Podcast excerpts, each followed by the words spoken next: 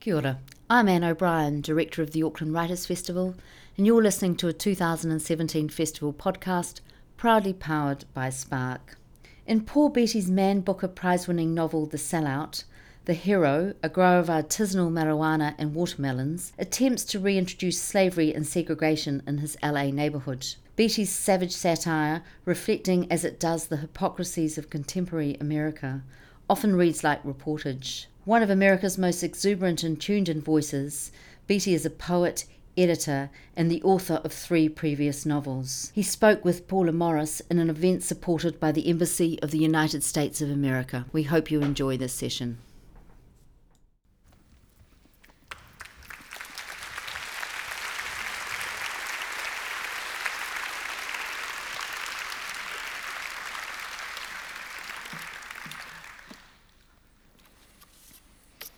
Ora I'm Paula Morris, and I'm very happy to be with you this afternoon talking to Paul Beatty. And we must thank the, sorry, I'm doing this.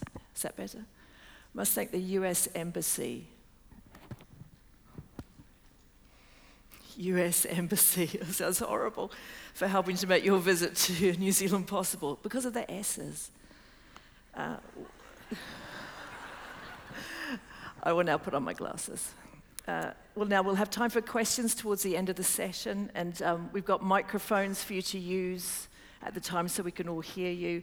Afterwards, of course, Paul will be signing books in the foyer, not just the new book, but these ones as well. Um, please silence your phones if you haven't already. Those of you who are going to be tweeting social media, the hashtag for the festival is AWF17, which unfortunately is also the hashtag for a very boring uh, conference going on in Germany right now. I was looking, uh, right now they're having a breakout session called Kundenmanagement im digitalen Zeitalter. So I think our festival is more exciting, and proof of this, we got Paul Beatty, a writer of searing intelligence and ferocious wit, possessor of the qualities a truly great novelist needs facility with language, ability to see the world. I just want to embarrass him the world and its nonsense, and the courage to take it on. He's the author of two books of poetry, four novels, three, this one, and the editor of Hokum, an anthology of African American humor. His most recent book, as you know, The Sellout, won the Man Booker Prize last year, and the judges compared him to Swift and Twain and reminded us that fiction should not be comfortable. Um, at the beginning of the book, we meet our narrator at the Supreme Court, where he seems to be in some Kafkaesque kind of trouble, and we find out he's charged with reinstating slavery on his own farm, where he grows watermelon and weed, and reintroducing segregation in a local school, and in fact, in one chapter, in a local bus. Um, his area of Los Angeles, which is called Dickens, is a place that potential sister cities like Chernobyl refuse to be paired with. and he's determined to put it back on the map as the last bastion of blackness. It's a hilariously funny book, and it's sad, sad as well, profoundly astute. Explores rich veins of history and popular culture, from Our Gang to 12 Angry Men, from Prince to Tiger Woods to Darth Vader. It's the kind of book that infuriates the creativity police. It's been called blistering satire, outrageous, audacious, scathing.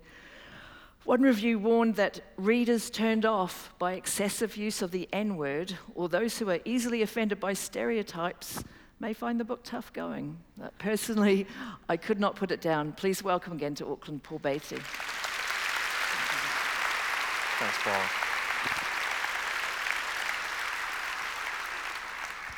Now, Paul, you said that this was a hard book for you to write. You said, I know it's hard to read, I'm just trying to create space for myself, and hopefully that can create space for others. So I wondered, why was this a hard book for you to write? Uh, I think for a couple of reasons, but I think, um, I think one is, you know, I'd written three novels before this one. I was getting old. And, yeah, I've been getting old for a long time. But um, and, uh, you know, I think those books, I mean, I think they're all decent, you know, and uh, they're all, you know, I think, like, critically acclaimed. But, uh, you know, I just haven't, you know, it's not my job to sell the books, but, you know, um, you know, this weird kind of audience. I don't know, I just felt like I was in some kind of, uh, precarious place in some in some way, you know. Um, and so it just made everything, you know, like okay, I gotta hit that key exactly right, you know, just something. And um, so in, in, in that sense, you know, it was kind of an onerous experience to do. You know, I just I just felt like something was at stake, just like personally, not you know beyond, you know, the narrative and stuff. So uh, that's the first time I've ever really told anybody that. But uh, so I think that's um, when you said hard, that's what popped in my in my head at first. You know, uh, you know, in terms of the subject matter, I think it's not like it's hard for me. You know, I'm writing it and you know, love hating what I'm doing. You know, and um, so that, I mean, that's, the writing process is hard, but I think I knew I was um, writing about things in, in, in, ways people aren't necessarily familiar with or comfortable with, and uh, just in terms of how you tell a story, you know. So it made it a little hard, sort of, you know, but I, I, I kind of I would lose that pretty quick, you know, once I got back into what I was doing, you know. Um, so yeah. Did it take you a long time to write? Yeah, it always takes me a long time. So uh, this book took like about five years to write, I guess. You know, it took a long time. Um, mostly because I'm slow. Uh, yeah, everything has to be just perfect for me to do anything. So, um, but it, it, took a long time, and um, uh, you know, and I, I, I never, you know, it took me like about about a year and a half, I'd say, to, to really get a start, you know, of the book. You know, I'd made a couple stabs at starting it, and um, and uh, you know, I was at, was at a dinner party with my wife and uh, her her cousin and her husband are lawyers, and they were talking, and I had sort of started the book, and uh, but they were talking about you know just trying cases in court, and I asked them some stupid questions, but it hit me about something that hit me about the Supreme Court and then so didn't make the process go any faster, but I was like, oh, and it gave me a sense of the scope of the book. I was like, yeah, I'm going to start kind of, you know, where the ramifications come to be ramified, if that's a word, you know. so, um, so, but that was really helpful in, in terms of me really getting going. So, in your first novel, which is the White Boy Shuffle, you take a black kid who's living in Santa Monica and you move him out into West LA. Yeah. And in this book, Dickens, the fictional place is in Southwest LA. And many New Zealanders go to Los Angeles, it's one flight away. it's a long flight, yeah. but it's one flight.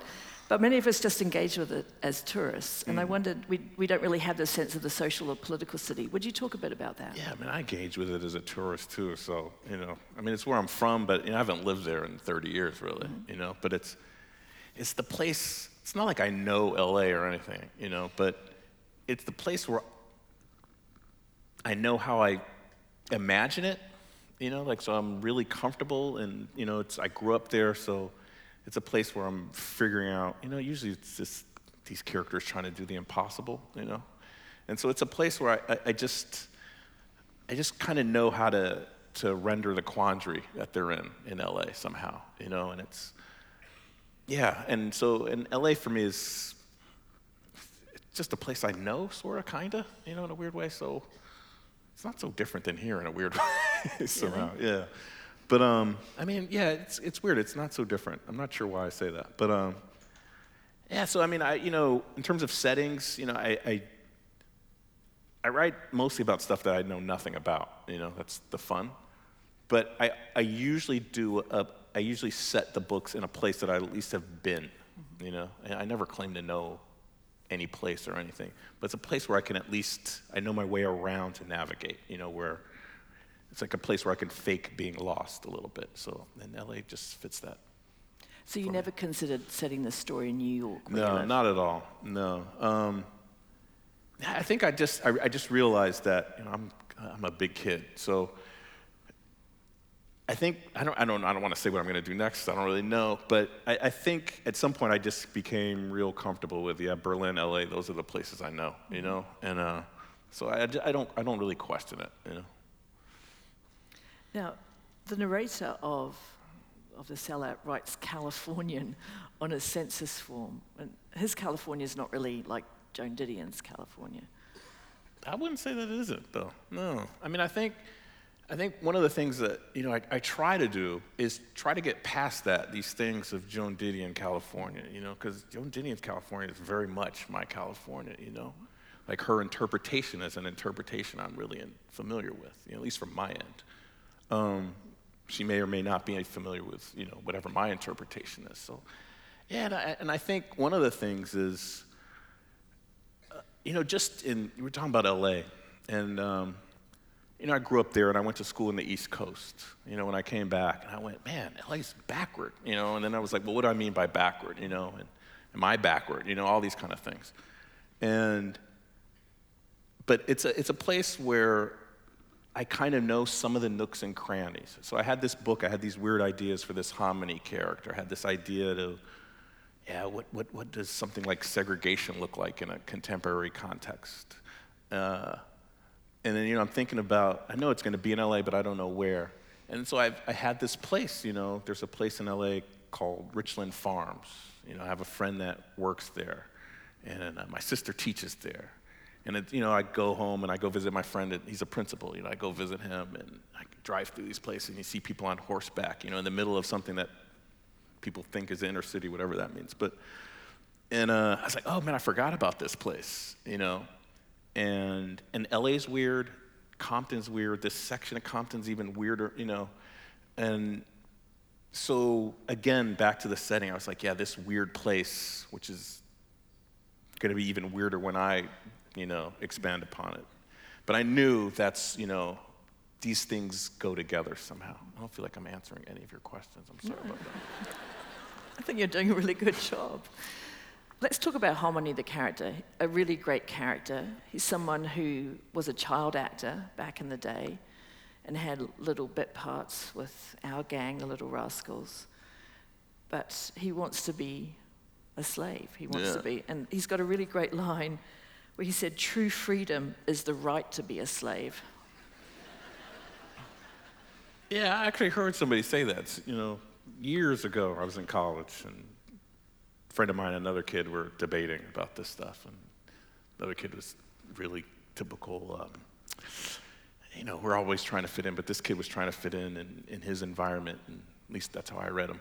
He had suspenders on and slack. It was, I don't know. Anyways, I don't, don't want to get into this thing. But I remember him saying that, and I remember my friend really going, "What the hell are you talking about?" That, you know. But that really stuck with me. Uh, and so it's, you know, I, I kind of write about the things that stick with me, you know, and it's not about whether I believe in it or anything, but just these things that, you know, make me go back and forth a little bit. So I remember him saying that, and uh, I don't know if it's innate or whatever, learned, but um, I had a professor say something about myself is that I'm always looking in the wrong place. Like everyone else is looking there, and I'm looking this way, you know. And uh, like in the first book in White Boy Shuffle, I had a character in there. Well, he's very brief, but he's a dancer. He's like a free black man, you know, you know, in, in the antebellum South. He's a dancer, and he gets enthralled by the movement of the the people picking cotton. So he runs away into slavery because he wants to, you know, feel what that's about. And so I, I just I don't know where these things come from, but and so I just I, I, I like this notion of hominy, this antiquated minstrel, coon, uh, supporting actor, all these kind of you know shadow kind of figures, which is you know it's like I like Garfunkel better than Simon, you know. So it's you know it's uh yeah I like Art Garfunkel solo albums are really good. Anyways, but. Uh, Uh, these are, you know, I, I don't know if this is me, you know, looking under the rock, whatever, but, um, you know, and just this, this notion that for me, like, there's so many vestiges of this kind of behavior and this perception that I think get recast in language, recast in we don't see it, all these kind of things. And then so we were talking earlier a little bit about the Little Rascals, so I love the Little Rascals. And so I think like one of the first thoughts for the book was there's this little kind of coon character, pickaninny character, Buckwheat in the Little Rascals. Who's, I don't know, he's an icon if you're a certain age in the States, I guess. And, uh, and I was like, oh, who was the next buckwheat? Like, you know, as the racial climate changed, who was that next person in line for that sort of stardom? And that, just the phrase buckwheat's understudy just made me laugh a little bit. And, and, uh, and it's just, you know, and, and it's, it's kind of like looking, you know, this character that's really powerful in, in this, this, uh, this figure that's, you know, on the surface powerless, you know? And so I just, I just had fun, you know, trying to, but he's like the, that, the first real character I had in the book, I think. Would you read us a little bit from our hominy section? Oh, yeah, sure. Would you? I'll, I'll try not to make it too long. Uh, just like midway through, I guess. They say pimping ain't easy. Well, neither is slave holding. Like children, dogs, dice, and overpromising politicians, and apparently prostitutes, slaves don't do what you tell them to do. And when your 80 some, old, some odd year old black thrall has maybe 15 good minutes of work in him a day and enjoys the shit out of being, be, being punished, you don't get many of the plantation perks you see in the movies either. No woe is me, go down Moses' field singing. No pillowy soft black breast to nuzzle up to. No feather dusters. No one says by and by. No fancy dinners replete with candelabra and endless helpings of glazed ham, heaping spoonfuls of mashed potatoes, and the healthiest looking greens known to mankind. I never got to experience any of that unquestioned trust between master and bondman. I just owned a wizened old black man who knew only one thing his place. Hominy couldn't fix a wagon wheel, hoe a fucking row, tote barge, or lift bale, but he could genuflect his ass off. And from 1 p.m. to 1:15 or thereabouts, hat in hand, he'd show up for work, doing whatever he felt like doing. Sometimes work consisted of donning a shining pair of emer- emerald green. I've never read this part before. I'm sorry about that. Of donning a shining pair of emerald green and pink silks, holding a gas lamp at arm's length, and posing in my front yard as a life-size lawn jockey. Other times, he liked to serve as a human footstool. And when the spirit of servitude moved him, he'd drop to all fours at the foot of my horse or the base of the pickup truck and stay there until I stepped on his back and took an unwanted trip to the liquor store or the Ontario livestock auction. But mostly Hominy's work consisted of watching me work, biting into Burbank plums whose tartness to sweetness to skin thickness ratios took me six years to get just right, and exclaiming, Damn, massa, these plums sure am good. These Japanese, you say? Well, you must have stuck your hand up Godzilla's asshole because you got a green thumb like a motherfucker. so believe me when I tell you, I can't believe I'm doing this in Boston. this is so embarrassing. Uh, so I got to get another job. I think I got to do something. this is ridiculous. Uh, so believe me when I tell you, human bondage is an especially frustrating undertaking. Not that I undertook anything, my dominion over this clinically depressed bondsman having been forced upon me. So let's be clear. I tried to free Hominy countless times. Simply telling him he was free had no effect. And once, I swear, I almost ditched him in the San Bernardino Mountains like an unwanted dog. But I saw, this is like an inside joke in the book, sorry about that. But I saw a stray ostrich with a far side promotional bumper sticker affixed to its tail feathers, and I lost my nerve. I even had Hampton drop some manumission papers written in industrial age jargon and paid some scrivener $200 to write out a contract on antique parchment paper that I found at a Beverly Hills stationery store, because apparently rich people still have use for it. What for? Who knows? Maybe with the state of the banking system, they've gone back to the treasure map. To whom it may concern, the contract read With this deed, I hereby emancipate, manumit, set free, permanently discharge, and dismiss my slave, Hominy Jenkins, who's been in my service for the past three weeks. Said Hominy is of medium build, complexion, and intelligence.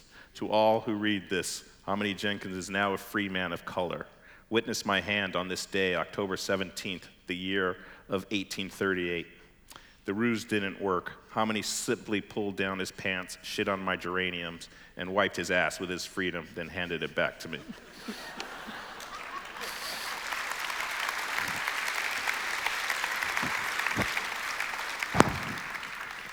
So he was your first character before your narrator, or you had the narrator in mind? No, before the narrator. I just, yeah, yeah.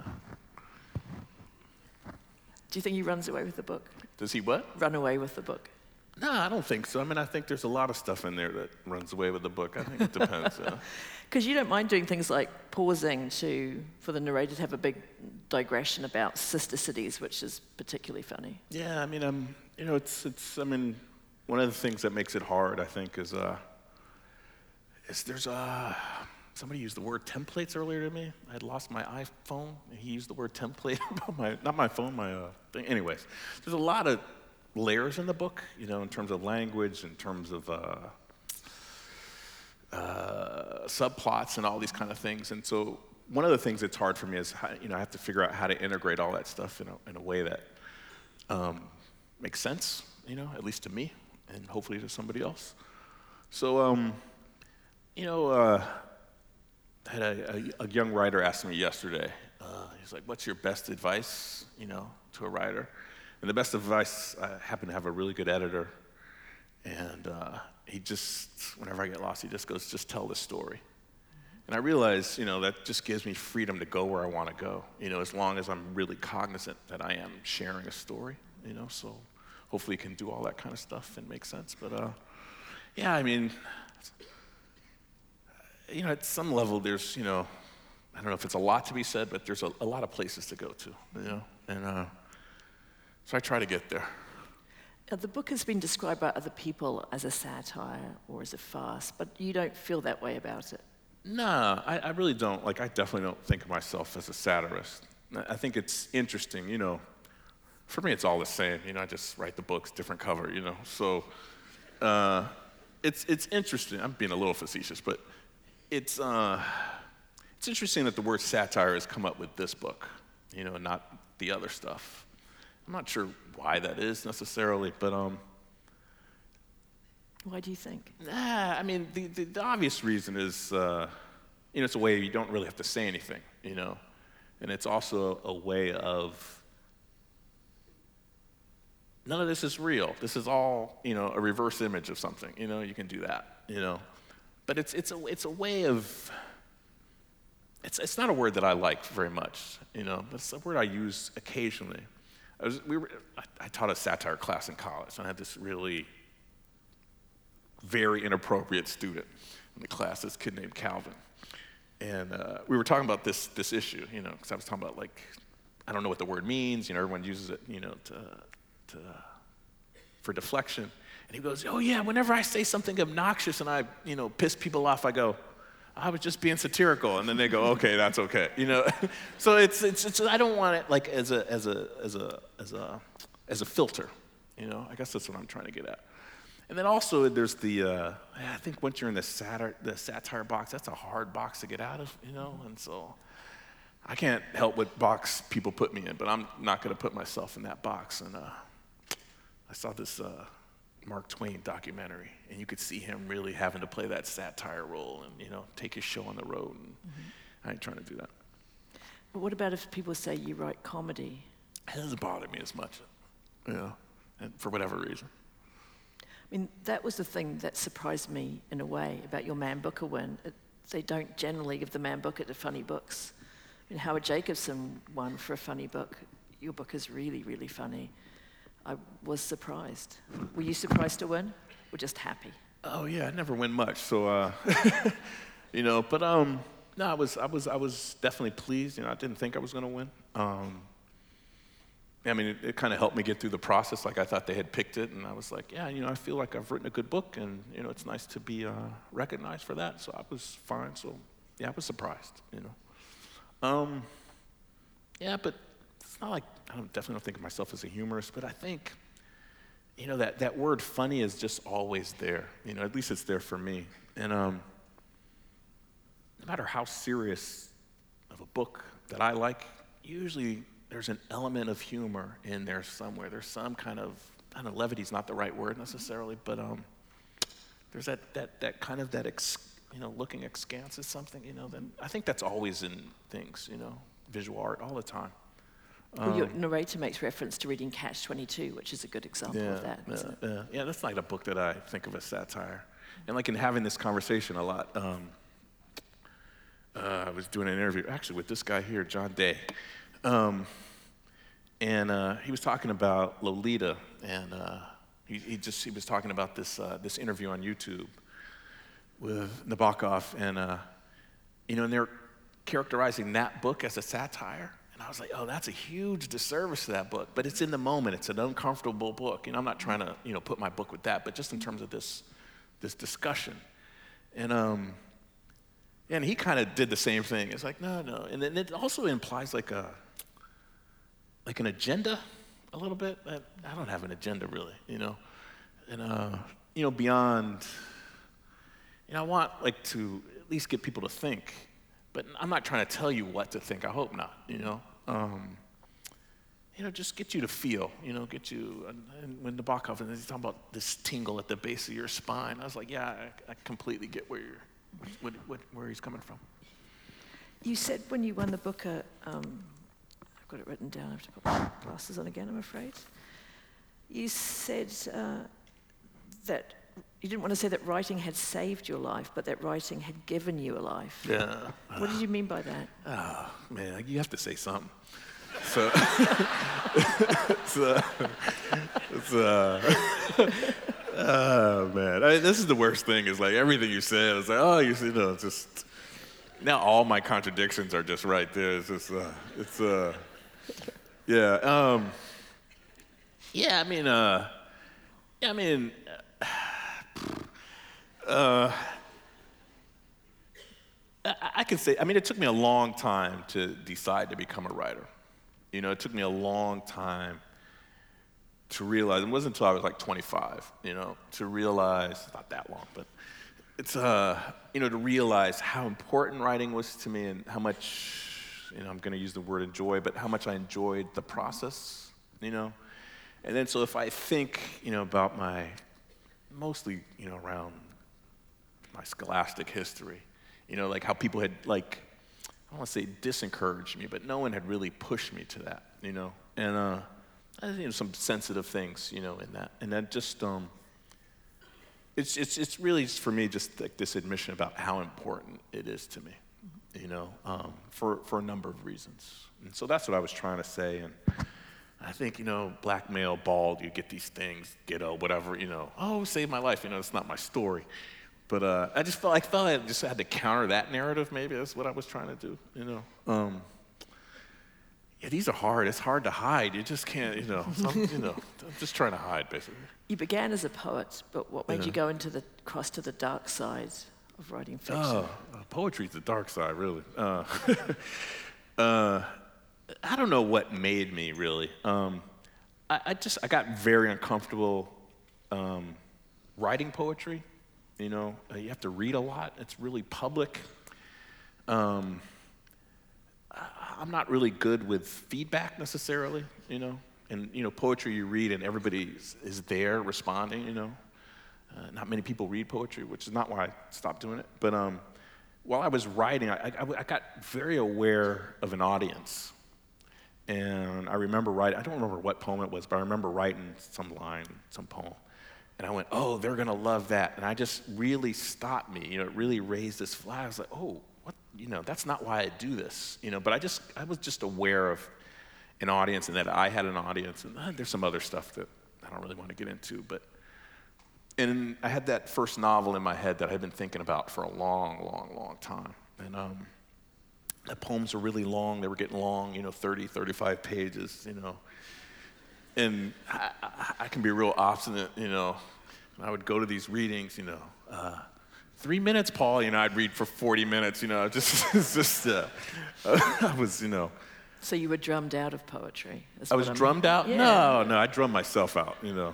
You know, Rambo quit. I was like, I can quit. So, uh, it's, uh, you know, but it was, it just, it, it just, you know, I, I, wrote this essay. Somebody had asked me to write an essay about uh, Generation X. I really wasn't Generation X, but I had this you know, these, these tales about me and my friends, you know, about drinking beer, and there's a bunch of stuff. And I really just realized just, wow, this, there's a scope. And I wrote this essay, and there's these charts in it. It goes all over the place. You know, it covers a lot of ground in, you know, X amount of pages. And I was like, oh, I can do this, you know. It just gave me, it's just a little more private, maybe. I think that's the short answer, I guess. Yet for someone who says you're private and you, you know, You sound like my wife right now. Sorry, go ahead. results. Uh,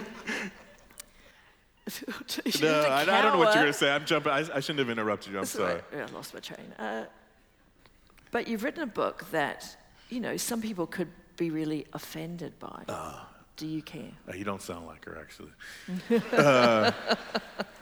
Uh, nah, I don't, I don't think about that. You know, um, you know, I think one of the things that my wife uses the word inappropriate. You know, she's, she's just when we first started going out, she was like, "Oh, I'm so inappropriate." And I went, "Oh yeah, this is good." You know, and because I don't necessarily think of myself as inappropriate, but I know what she meant.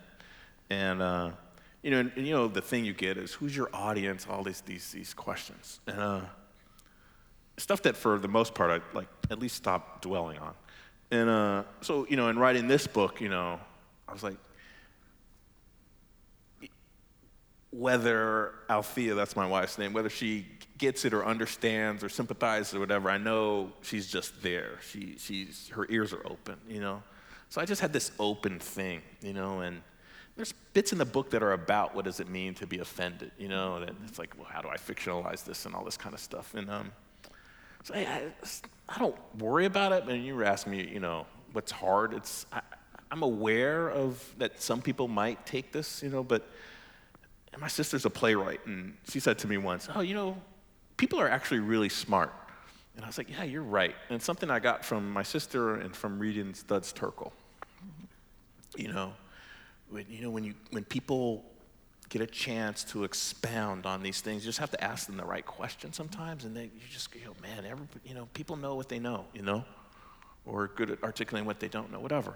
And, um, so I just have a trust, you know. I had to took some time to learn to trust myself as a writer, but it's also just trusting the reader, you know. And it's just it's, I just I can't write worrying about am I offending anyone, or I I don't think that the books are offensive. I really don't, you know.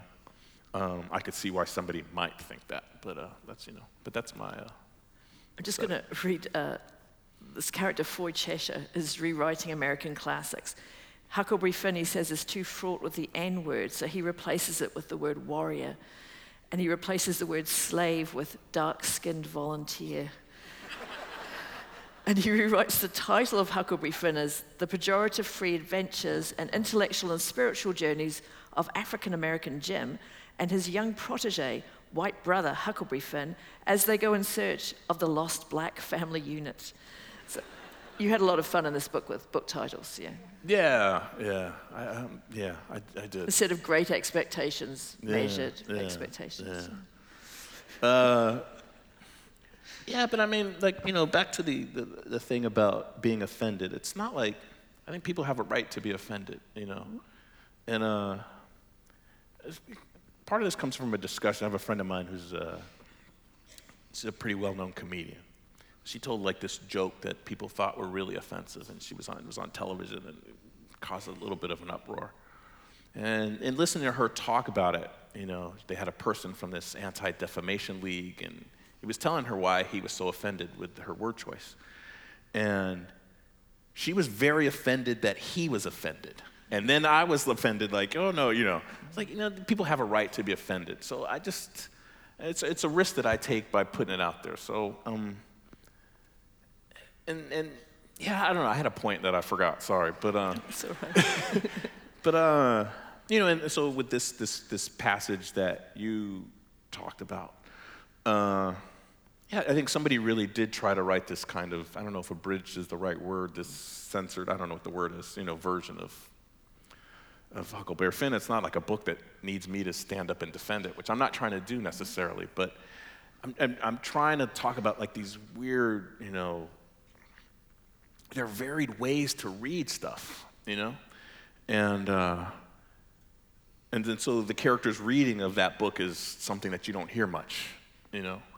And, and it comes from that happened. And then a friend of mine actually wrote like a, an op-ed piece about how he was in favor of the book because he had a hard time. He, it was a book that he loved, but he had a hard time reading it to his kids because of, you know, because of the word nigger. And then I was like, yeah, man, how do you articulate your, I think for me, the real interesting thing is how do you articulate your love for the book despite this word? You know, that's, you know, that's, that's what literature is about. That's what being offended, not being offended. I don't know, for me, you know, and I'm not trying to tell him how to raise his kids or anything, but uh, yeah, I'm, I'm a, I guess part of it is I think maybe my nature is I tend to like strong beer and you know just things that you have to acquire a taste for. I think and um, yeah, and, and, and just I'm not I, I get uncomfortable when people try to erase things to make things more comfortable, you know, and uh, you know, and I like a lot of things that I'm not supposed to like,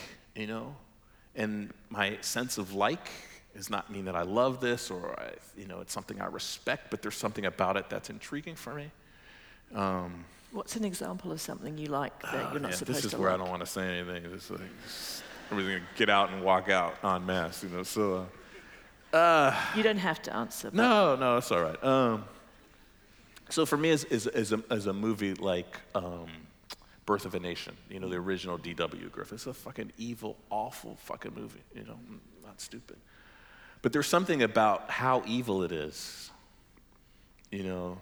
I don't say it appeals to me, but there's, you know, there's some, and for me, it's, it's a constant reminder of like, you know, you shove this movie in the closet, and there's so many elements of that movie that are just as relevant, just as pertinent to life today, you know. And so there was a DJ, this guy DJ Spooky did a remix of the movie, and I was like, this need to remix this stuff, you know, that's like a, you know, putting water in your scotch or whatever. Um, and, and so, so I'm using this word like, you know, loosely, but it's like a movie that I try to watch like once every five years, and I just go, man, you know, and I think, you know, what, what, what, what, what about this is still at play? You know, why does this movie make me feel this way? You know, um, so I had a better example that uh, I wish I had said, but um, yeah. Can we talk a little bit about the narrator's father, another fantastic character, a social scientist who plagues his son as a child by doing social experiments on him so he toughens up and realizes what the world's going to be like for him as a black man, Yeah.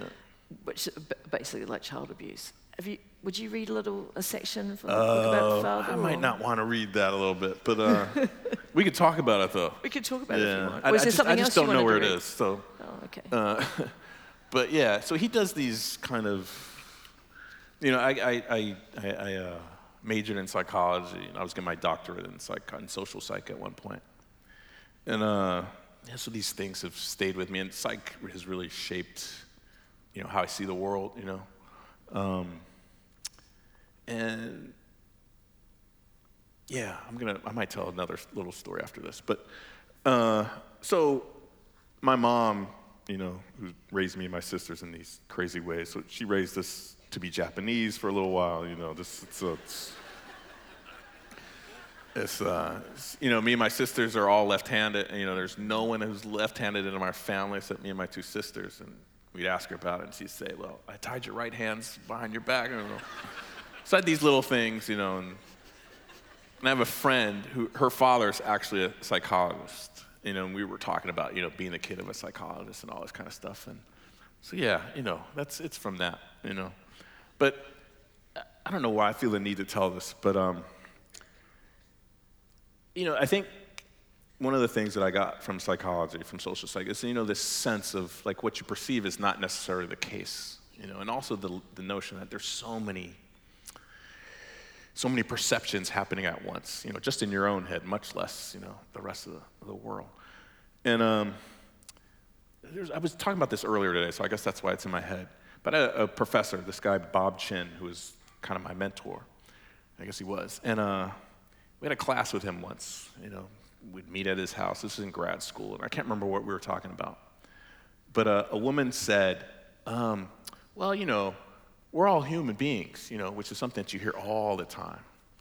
And he just like stopped her. He was like, "Think of your need to state that." You know, and like where we're starting the discourse from, you know, this thing that should be a, a complete given. Like he was like, there should be absolutely no reason to ever have to say that, you know, for you to say that. I was like, oh man, you know, and that, and I I've realized this. This is just recently, but not so much about that, but it, it, it, it there's something about his his argument there that has shaped where I want to start my narratives from, you know. Um, and this is, yeah, this is something, you know, it's easy to do as I'm getting older to make all these kind of weird reasonings about why you do what you do. But that's something that had always really stayed with me somehow. And I don't know, we were talking about psych, and that story just popped in my head. Sorry about that. That's all right. Um, in the, your introduction to Hokum, you wrote something very funny. The defining, defining characteristic of the African American writer is sobriety, unless it's the black literature you buy from the book peddler standing on the corner next to the black velvet painting dealer next to the burrito truck. Then the prevailing theme is the menage a trois. And you quoted your sister as saying, Never trust folks like Maya Angelou and James Earl Jones, who grew up in Walla Walla, Mississippi, and Boogaloo, Arkansas, and speak with British accents. And I think your sister sounds great. Is it the same sister? Different sister, actually. So many sisters. Yeah. Their hands tied behind their backs. Yeah, they're, they're smart, you know, so I, I listen. Do you think there's still that tradition of sobriety that. Yeah, I mean, it's, it's a little bit what I was just saying there, you know. Um, there's nothing wrong with the sobriety, I don't have anything against it. But there's um, that notion of what, how do you tell your story and why are you telling your stories in this fashion, you know? or what stories get published, what stories don't get published. You know, it's just, it's just really interesting to me. And, you know, I think, you know, I, I, I never read like a lot of black literature when I was young. My mom had a great library. It's, I can't think a single book of, you know, African American fiction that she had in there. Now I think about it, she had some nonfiction stuff, but so I never really started you know, like I'm writing in that, that, that, little intro to that thing, I think like one of the first books of fiction, you know, that I had ever started to read was I Know Why the Caged Bird Sings. And uh, it was a book that the school sent us. You know, I was in this program and the school sent all the kids in this program this little book and I'm starting to read it. And, you know, I'm like, you know, this part of it's my immaturity, but it's like, you know, I really started, you know, I think in the essay I say, yeah, man, they don't even give us two pepperonis on pizza, but they took the time to spend the money to send this. I was like, what's going on here, you know? It was, it was interesting to me, you know, and it was just a book that made me uncomfortable for whatever reasons.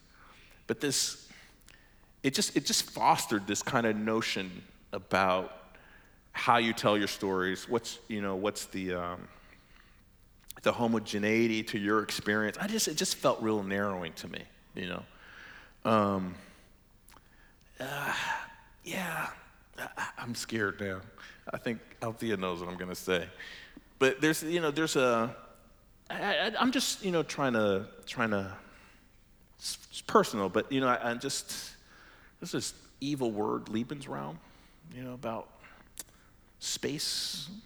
And uh, you know, one of the things you know I've learned from that word is you know that that sometimes the space is finite and sometimes the space is infinite, and it's just interesting when people are trying to just define your boundaries. And so that book is one of those things where you know that message from the public school system, and then so, and, you know, and, and, part of that is you know uh, there's a book by a woman named Fran Ross called Oreo that I never read until I was like in my mid 30s, early 30s, I guess.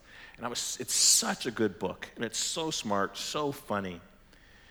And it's antithetical is not the right word, but it, it, it can be seen as this antithetical way of, you know, what these Afri- what African American literature is. And it's just literature, and it's so good, but it's this book that doesn't fit, you know. And uh, and part of that's the humor, and part of that is, you know, this, it's, it's this kind of profanity, you know, in terms of spirit. It just, it's, it's a book, you know, that I give to my students, and they, it just blows them away. You know, it just really blows them away. And the students, you know, I'm thinking of a student, I'm just gonna say her name. Anyways, the student Michelle, and like her raising her hand and going, how can I write this? this but really kind of asking, why can't I write like this? Not from a personal, but like, why won't they let me? Or why won't I let myself write like this, you know?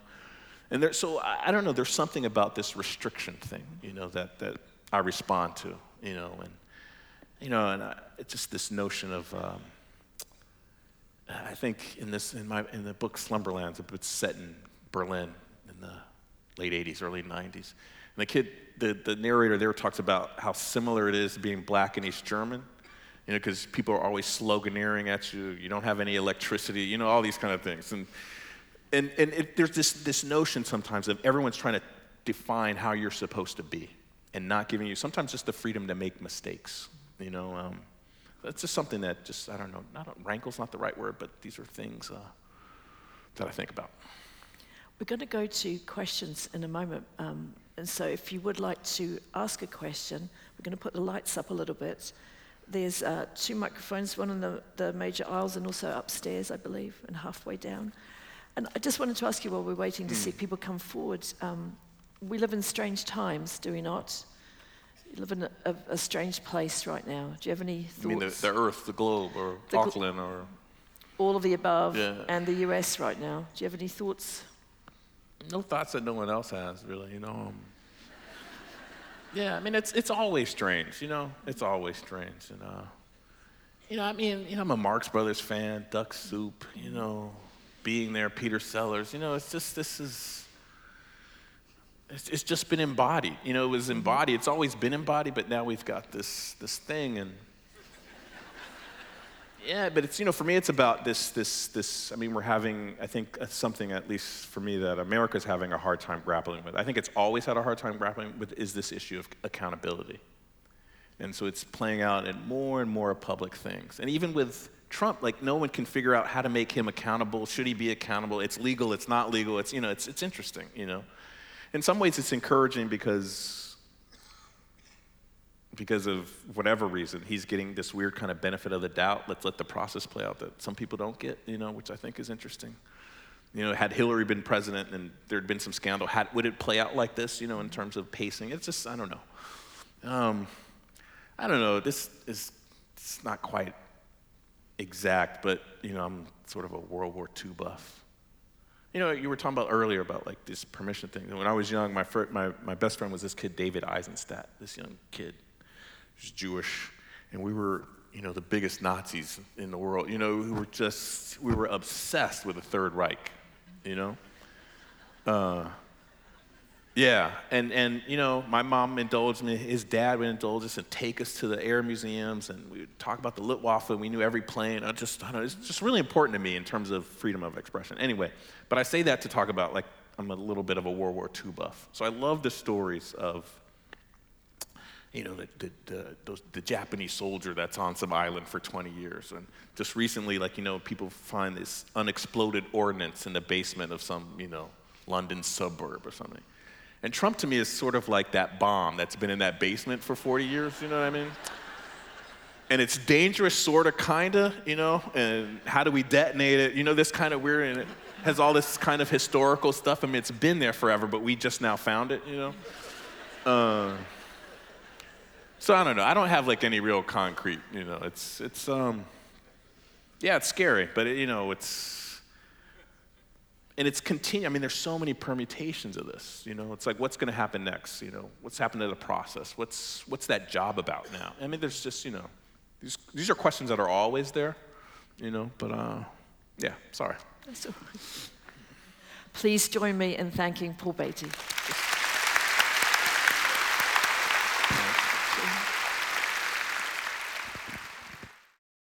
Our 2017 Auckland Writers Festival podcast series is proudly powered by Spark. You can find a range of other talks, interviews, and discussions on iTunes, SoundCloud, and on our website, writersfestival.co.nz.